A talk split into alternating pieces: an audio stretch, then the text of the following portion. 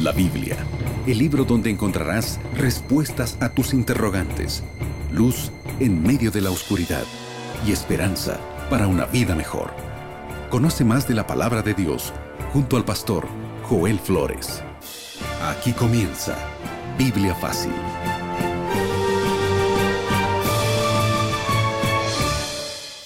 Y es así como comenzamos Biblia Fácil. Qué bueno es que podamos estar juntos una semana más y gracias a ti por permitirnos por permitirnos entrar a casa y también a tu corazón. Gracias por abrirnos las puertas de tu vida para que junto a la palabra de Dios podamos aquí comprender lindas orientaciones que Dios tiene para nuestra vida y para nuestra familia en esta temporada especial de Biblia Fácil, donde estamos entre familia para poder tocar aquellos puntos importantes y orientaciones que Dios tiene para nosotros.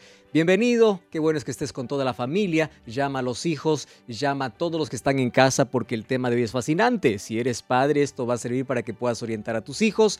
Si eres el, bueno, si eres hijo, parte de la familia, de la, de la casa. Eh, hoy vas a recibir orientaciones de cómo uno puede establecer una base sólida para un buen matrimonio. Así que bienvenido a ti Grande abrazo y gracias por acompañarnos. Y también quiero dar la bienvenida a Aileen. ¿Cómo estás, Aileen? Muy bien, Pastor Joel. Qué gusto poder saludarlos, saludar a nuestra queridísima audiencia. Y ya estamos listos para poder comenzar el programa de hoy, Pastor. Un tema realmente interesante. ¿eh? Vamos al adelanto. Claro, claro. ¿Cuál es el título? ¿Qué tema vamos a hablar hoy? Pastor Joel, ya vamos en el tema número 9, amigos. Ya vamos avanzando en este curso de estudio de la Biblia y el tema de hoy se titula Los escalones de las relaciones. Wow, eso es interesante. Significa que es un proceso donde hay, no hay que saltar, hay que caminar escalón por escalón. Así es. Eso es lo que vamos a hablar hoy. Ahora, para que nuestros amigos puedan acompañar este estudio, nosotros les ofrecemos para ellos una revista. Así es. Precisamente en toda esta temporada, amigos de Biblia Fácil, estamos desarrollando cada uno de los temas de este material que tengo aquí en mis manos el curso interactivo Entre Familia. Este material puede estar a tu disposición y nosotros queremos regalártelo, queremos hacértelo llegar hasta la puerta de tu casa, así que ya mismo puedes solicitarlo de forma totalmente gratuita. Además, ya sabes que tú puedes también escribirnos un WhatsApp al más 5512 98 100 1460. El material es totalmente gratis para disfrutarlo en familia. Y hablando de familia, también estás invitado junto a toda la familia para participar de uno de los cultos más lindos encontrando una iglesia adventista. Si no conoces alguna, aquí te damos una dirección. Una dirección muy fácil de recordar, Pastor Joel. Amigos, anoten muy bien este sitio web, encuentreunaiglesia.com. Voy a repetir, encuentreunaiglesia.com. Al ingresar, digita el nombre de tu ciudad y te saldrá toda una lista de las direcciones de las, iglesias adventistas en esa zona y podrás ver cuál es la que te queda más cerquita. Como siempre decimos, te estaremos esperando con los brazos abiertos. Sin duda todos soñamos en la vida con el momento donde estamos en el altar para dar sí a la persona con quien queremos pasar el resto de nuestra vida. Últimamente hay formas inesperadas, inusitadas de matrimonio. Allí en Nueva York, por ejemplo, nos cuenta que una pareja se bautizó en el agua, en un tanque de 120 mil litros, donde solamente los peces y tiburones eran testigos. Es increíble el comienzo, ¿verdad? Uno sueña, uno planifica, uno se proyecta y quiere que este momento sea especial sea inolvidable. Y lo es, por supuesto. Sin embargo, para poder llegar al matrimonio hay un proceso, hay etapas que no deben ser traspasadas. Uno tiene que comenzar por un compromiso, luego formalizar en el noviazgo, luego viene el matrimonio, viene la luna de miel y de allí que viene la vida de casado, la realidad en la cual la pareja ahora tiene que compartir toda una vida. Parte de ese proceso, parte de esas etapas son necesarias y Dios las estableció para nuestro bienestar. Para poder conocer más de este proceso, te invito para que juntos podamos abrir la palabra de Dios y antes hacemos una oración. Querido Dios, gracias por la oportunidad que tenemos de poder abrir tu palabra y en ella encontrar las orientaciones para la formación de nuestro hogar. Gracias porque en nuestro corazón tú colocaste la necesidad, el deseo de poder compartir la vida con alguien, porque la vida compartida es una vida mejor. Y queremos que esas bendiciones lleguen a nuestra vida acompañadas de las orientaciones que tiene tu palabra para nosotros. Por eso permítenos escuchar con tanta atención aquello que tu palabra nos muestra para poder tener un matrimonio feliz. Te pedimos esto en el nombre de Jesús. Amén. Siete respuestas a siete preguntas en siete minutos. Y así comenzamos amigos este segmento donde una vez más juntos vamos a aclarar nuestras dudas a la luz de la palabra de Dios. Pastor Joel se encuentra listo. Y bueno, estamos aquí listos. Sabes, Aileen, el tema de hoy es tan importante para todas las personas, especialmente que están en proyectos, están en planes, ya tienen un compromiso, ya encontraron a la pareja, a la persona con quien sueñan compartir la vida. Entonces hoy vamos a hablar sobre el proceso que tiene que seguir. Pastor, definitivamente... Eh, casarse y tomar la, decisión de casarse es una de las decisiones más cruciales de la vida, que te puede llevar a la felicidad o a la infelicidad total. Y como usted mencionaba, eh, mucha gente eh, se enfoca a veces en solo la ceremonia, el casamiento, las flores, aquello que las fotos se parece tan bonito, pero en realidad hay un antes y hay un después de todo ese momento lindo que después queda en el recuerdo. Y nosotros por eso vamos a hablar hoy sobre esos procesos. Pastor Joel, vamos con la primera pregunta. ¿A quién debemos recurrir en primer lugar para buscar consejo cuando nos queremos casar? Cuán interesante es buscar consejo y escuchar consejos, porque hay muchos que pueden recibir consejos y no seguir los consejos. El libro de Proverbios capítulo 19 versículo 14, mira lo que dice, la casa y la riqueza son herencia de los padres, pero de Jehová viene la mujer prudente. ¡Wow! Esto es impresionante. Ahora, es, es importante lo que Aileen está mencionando. A veces cuando hablamos de matrimonio uno se enfoca siempre en ceremonia, en lo más lindo, porque la mayoría intenta siempre idealizar. Ahora, ¿cuál es el peligro de idealizar? Que cuando tú encuentres la realidad, puede ser que tú te frustres y veas que la dirección no era eso. Ahora, antes de poder eh, soñar con un matrimonio, hay que poder eh, encontrar a la persona con quien vamos a pasar la vida. ¿Vamos a encontrar la pareja ideal? No, porque todos somos imperfectos, ¿correcto? El asunto es encontrar a una persona con quien pueda compartir a nuestro lado en todo momento de la vida, sin importar las circunstancias, alguien que nos pueda ayudar a crecer en todas las áreas de la vida. Y sabes que para eso existe una etapa linda, que es la etapa del noviazgo, para poder conocer ciertos aspectos que son fundamentales. Por ejemplo, hay algunas cosas que tú debes conocer sí o sí antes de poder dar el sí frente a un altar. Primera, primera cosa, cuál es el pasado de esa persona. Si tú no conoces el verdadero pasado, tú no te puedes proyectar con esa persona a vivir toda la vida. Número dos, cómo trata a sus padres. La manera como él trata o ella trata a sus padres va a representar la manera como te trata a ti. Número tres, cuál es el carácter que tiene. Tú sabes que todos tenemos defectos, pero hay tolerables e intolerables. Por ejemplo, los vicios son uno de, los defectos intolerables que en la vida va a arruinar por completo el matrimonio. La otra pregunta que tienes que hacerte es, si yo me caso con esta persona, ¿voy a mantener mi individualidad en esta relación o va a ser una relación tóxica? Otra pregunta, ¿esa persona ama a Dios? Porque si no ama a Dios, ¿qué tipo de amor me va a dar a mí? Si Dios es la fuente del amor, ¿cómo vamos a vivir sin Dios? Otra pregunta, ¿es la voluntad de Dios este noviazgo? Ahora, esa pregunta, ¿es la voluntad de Dios? Algunos recurren algunas situaciones, ¿verdad? Piden revelación de Dios, piden sueño, etc. Mira, la Biblia nos orienta y la voluntad de Dios está expresada en su palabra. Hoy vamos a encontrar cuál es la manera como Dios nos enseña a elegir. Dios nunca te va a decir, yo quiero que te cases con este o con esta persona. Ojo, Dios no elige la pareja. Somos nosotros quienes elegimos. Sin embargo, escuchar consejos, orientaciones de personas más adultas, de, de, los padres especialmente, cuando nos dice, abre los ojos, esto no te conviene, este o esta no te conviene, es momento de poder parar en, serio. ¿Por qué? Resulta que los seres humanos buscamos como consejeros solamente a nuestros sentimientos. Y cuando uno está en esa etapa de noviazgo, los sentimientos hacen que se opaquen todos los defectos de la otra persona y de alguna manera enseguecen a la persona. Por eso es que no debemos colocar los sentimientos como buenos consejeros. Otra cosa, el noviazgo recuerda que debe ser la fase del conocimiento, ¿correcto? No debe ser una fase de un amor descartable. ¿Qué cosa estoy diciendo con esto? Un amor descartable es eh, yo te quiero, yo te uso y yo te voto. Ahora, hay muchas personas que usan este tipo de amor, usan solamente la etapa del noviazgo, no para conocerse, sino para tener relaciones sexuales. Y después, ¿qué hace? Cuando ya satisfacen sus deseos, rompen la relación, crean heridas y crean tantos problemas. Ustedes en el noviazgo tienen que conocerse y tienen que honrar a Dios mediante el respeto y mediante el amor puro. Ese es el consejo que la Biblia nos presenta.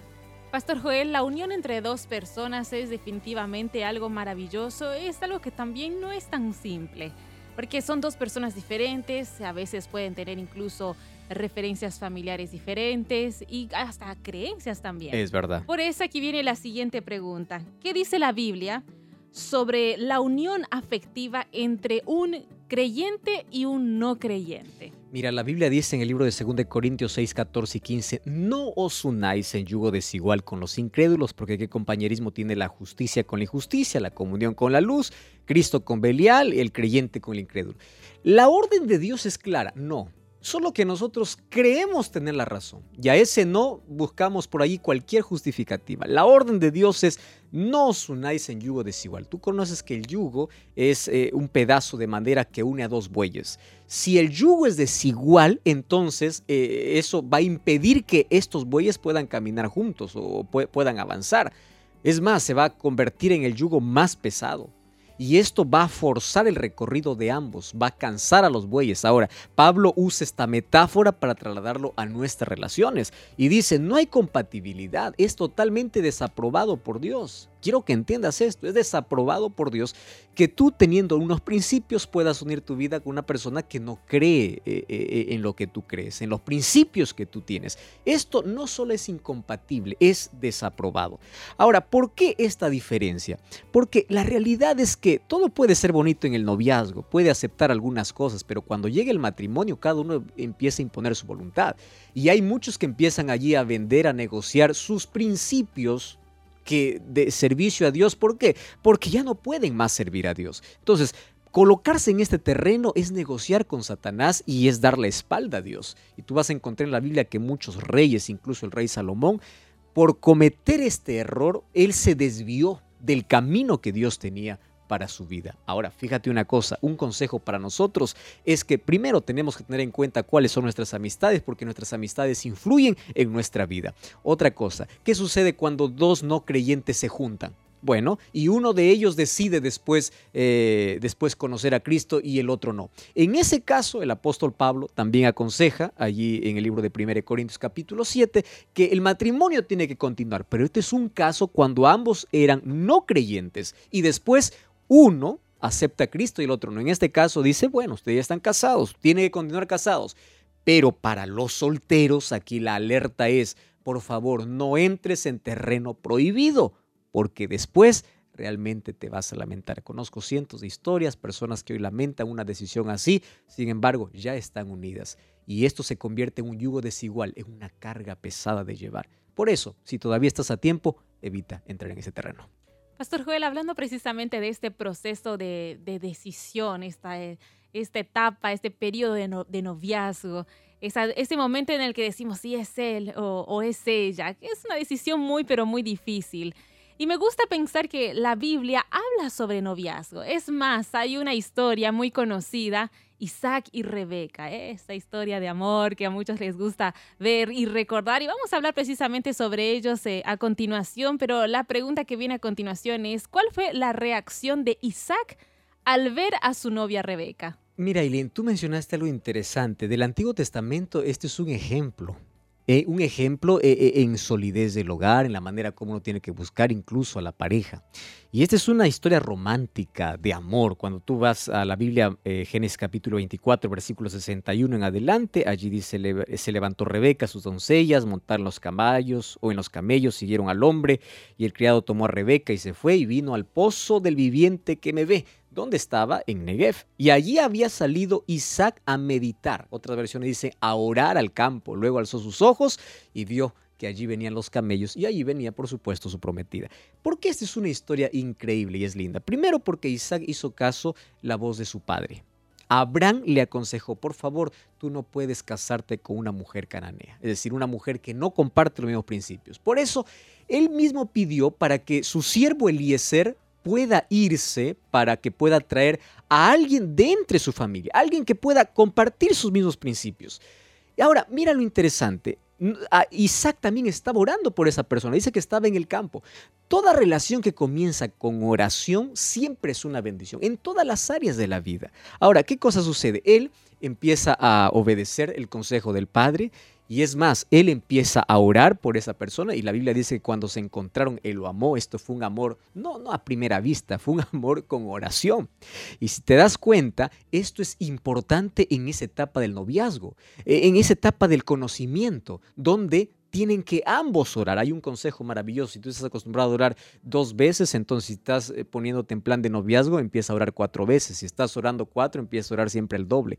Porque esta es una decisión tan importante. Y recuerda que un noviazgo no debe ser ni muy largo ni muy corto, porque esto trae problemas. No puede ser un noviazgo relámpago. No conoces muy bien a la persona y ya te casas. O no puede ser un noviazgo muy largo, porque allí tú puedes ir, cruzar la línea entre noviazgo y un casado. Es decir, tú puedes entrar en el terreno donde tú no debes. Tú vas a llegar a, tener relaciones sexuales con la persona en un noviazgo muy largo. Entonces, lo recomendable por especialistas es entre seis meses y dos años. Ni menos ni más que eso. Más de dos años es peligroso, menos de seis meses también es peligroso. Sin embargo, este, esta etapa es para orar, es para conocerse, es para preguntarnos si realmente es la persona para nosotros, es para compartir sueños, planes, proyectos, es para ver dónde van a vivir, qué van a comer, es para ver qué muebles van a usar, cuántos hijos van a tener, cómo van a administrar el dinero. Entonces es esa etapa donde juntos empiezan a planear, donde juntos empiezan a soñar, colocando siempre a Dios en primer lugar. Hay datos estadísticos donde dice que las personas que se apresuran en esa etapa tienen más probabilidad de terminar eh, aquella relación en divorcio. Por eso, para evitar todo eso, sigamos las orientaciones debidas. Perfecto. Pastor, seguimos bueno, desarrollando la temática del día de hoy y vamos con la siguiente pregunta, hablando precisamente del sabio Salomón, quien, inspirado por supuesto por Dios, nos dejó valiosísimos consejos eh, en la Biblia. Por eso queremos saber qué dice Salomón sobre el matrimonio. Mira, es interesante, Proverbios capítulo 18, versículo 22, dice así, el que haya la esposa haya el bien y alcance el favor de Jehová. Qué texto más extraordinario. Quien haya la esposa haya el bien y encuentra el favor de Jehová. Ahora, fíjate una cosa, el, el autor del matrimonio es Dios. Y si es Dios, quiere decir que tener una buena base, tener a la persona con quien compartimos la vida, tiene que ser un presente, un regalo de Dios. Ahora, para esto nosotros recibimos la bendición divina en un altar. Por eso es que el matrimonio es hecho para toda la vida. Cuando una persona llega al altar le dice, mira, yo te amo, yo aquí me comprometo a pasar contigo toda la vida. Ahora, lo ideal es que siempre la vida comience en un altar o siempre bajo una ley, que en este caso es la ley civil. Cuando hay personas que dicen, mira, yo te amo tanto, pero es mejor que no nos casemos, porque mira, tantos casados que terminan divorcio, mira, no creas mucho ese discurso y te voy a explicar por qué.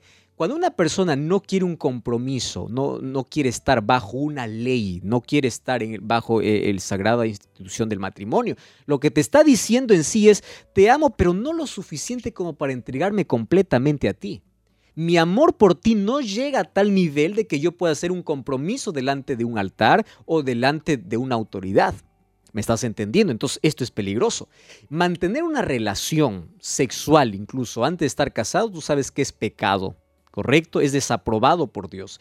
Es por eso que todo matrimonio debe iniciar en el altar, diciendo un sí y haciendo promesas promesas allí delante de Dios. Es así como se comienza la familia. Y es allí donde el amor se concretiza y es a través de, de, esa promesa que uno hace que empieza a recibir la bendición divina. Y a partir de allí uno puede disfrutar de todas las bendiciones que trae el matrimonio para la vida. Perfecto. Y bueno, vamos con la última pregunta de este segmento.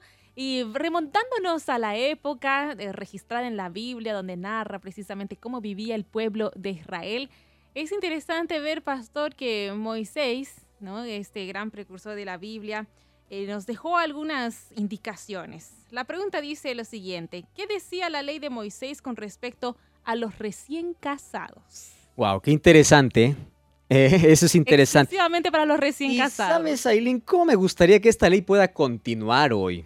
Mira lo que dice el libro de Deuteronomio capítulo 24, versículo 5. Dice, cuando alguien recién se case, no salga ni a la guerra, ni en ninguna otra cosa. O sea, él estaba totalmente prohibido hacer cualquier otra actividad. Y allí dice, libre estará en su casa por un año para poder alegrar a la mujer con quien se casó. ¿Sabes que Esta era la manera como el pueblo de Israel cuidaba los matrimonios, porque tú sabes que un matrimonio cuidado representa una sociedad mejor. La sociedad es el reflejo de, de los hogares bien establecidos, bien fortalecidos. Si tú no tienes un buen comienzo, un buen inicio, entonces tú no esperes tener una buena continuidad. Y aquí Dios se preocupa específicamente por ese inicio del matrimonio. ¿Por qué era importante ese año estar allí en casa? Primero era necesario para el conocimiento y, y para que ellos puedan estar juntos y bueno, a través de esa unión también pueda perpetuarse a través del heredero que venía para poder perpetuar el nombre y la tierra que ellos habían recibido por heredad. Pero más allá de eso, hay una palabra clave en ese texto. Dice para que ambos puedan alegrarse, porque el matrimonio no fue creado para ser un, una carga pesada, un yugo pesado. No, fue creado sola, solo para esto, para felicidad de ambos. Ahora, esta felicidad, no, que es la esencia del matrimonio, no debe ser un momento de la historia. Parece que algunas personas entienden que la felicidad solamente es en la etapa del noviazgo. De ahí uno se casa y acabó todo, ¿verdad? Tú ya escuchaste aquella expresión, se acabó la luna de miel, ahora viene la luna de hiel. Y parece que es así, porque después de la luna de miel uno empieza a vivir la realidad. Correcto. Hay datos, datos y datos estadísticos donde, donde a, varias parejas se les pregunta, ¿qué cosa te llevó a casarte? Y muchos dijeron, bueno, era tener relaciones sexuales sin tener eh, con una conciencia culpable. Ahora, resulta que el matrimonio, la luna de miel es una etapa linda y de paso esto debe permanecer siempre durante toda la vida. El asunto es que la vida, la realidad de la vida, no, no, no simplemente es así. Un día tú te vas a dar cuenta que la luna de miel pasa, la atracción física también pasa y allí la esencia, lo que queda en el matrimonio es el amor que los unió, es aquella promesa que un día se hicieron en el altar, yo estaré contigo y seré fiel, yo estaré contigo en la pobreza, en la riqueza, en la enfermedad y en la salud, en los días soleados o en los días grises. Esa promesa se puede mantener cuando nosotros tenemos a Cristo en la vida, cuando tenemos un compromiso serio y hacemos las cosas bien desde un comienzo. Recuerda una cosa, a veces un buen final también depende de un buen comienzo. Este es el proceso que tienes que seguir, no te saltes etapas y pide siempre la dirección y sabiduría de Dios. Con estos valiosos consejos, eh, Pastor Joel, amigos, nos damos una brevísima pausa aquí en nuestra programación y enseguida retornamos en Biblia Fácil. Ya retornamos con Biblia Fácil. Amor, ya te dije que no dejes la toalla mojada encima de la cama. ¿Qué cosa? La vida dentro de una relación no es fácil. Por eso llegó Entre Familia, un curso bíblico que aborda los principales dilemas familiares de una forma objetiva. Son 15 capítulos explicativos con cuestionarios para aprender y memorizar. Adquiere tu curso gratis. Ingresa a estudialabiblia.com o escribe al más 55 1298 100 1460. ¿Y esa risa? Es que me escribieron de la Escuela Bíblica de Nuevo Tiempo. ¿Estás estudiando la Biblia? Sí, son cursos de familia, de tiempos del fin, y me ayudan mucho. ¡Qué interesante! Tengo muchas preguntas. Escríbenos a nuestro WhatsApp más 55 12 98 100 14 60 y te enviaremos el curso a tu casa sin costo alguno. Escuela Bíblica de Nuevo Tiempo. Más 55 12 98 100 14 60. Estás escuchando Biblia Fácil.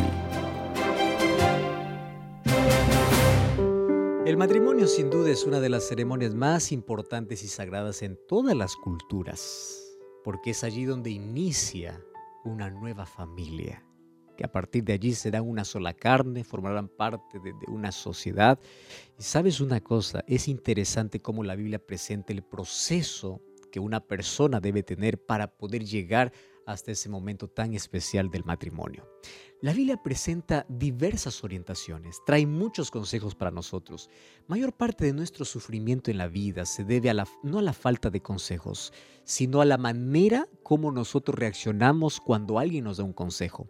Tú ya escuchaste aquella expresión, a veces se nos entra por un oído y sale por otro oído. Escuchamos orientaciones, escuchamos advertencias, la Biblia nos dice qué hacer, los padres nos enseñan qué hacer, los líderes espirituales nos orientan, pero a veces hacemos caso más a nuestros propios sentimientos, creyendo que nuestros sentimientos tienen toda la razón, incluso están por encima del consejo divino. Si tú quieres evitar si tú quieres evitar gran parte de dolor en tu vida, por favor tú tienes que atesorar la palabra de Dios, hacer caso a todos los consejos que en ella se presenta. Hoy tú, por, ejemplo, has conocido, has comprendido que existe un proceso, un, un proceso que involucra compromiso, que involucra fe, respeto, responsabilidad. Finalmente, a través del matrimonio es donde se recibe la bendición de Dios.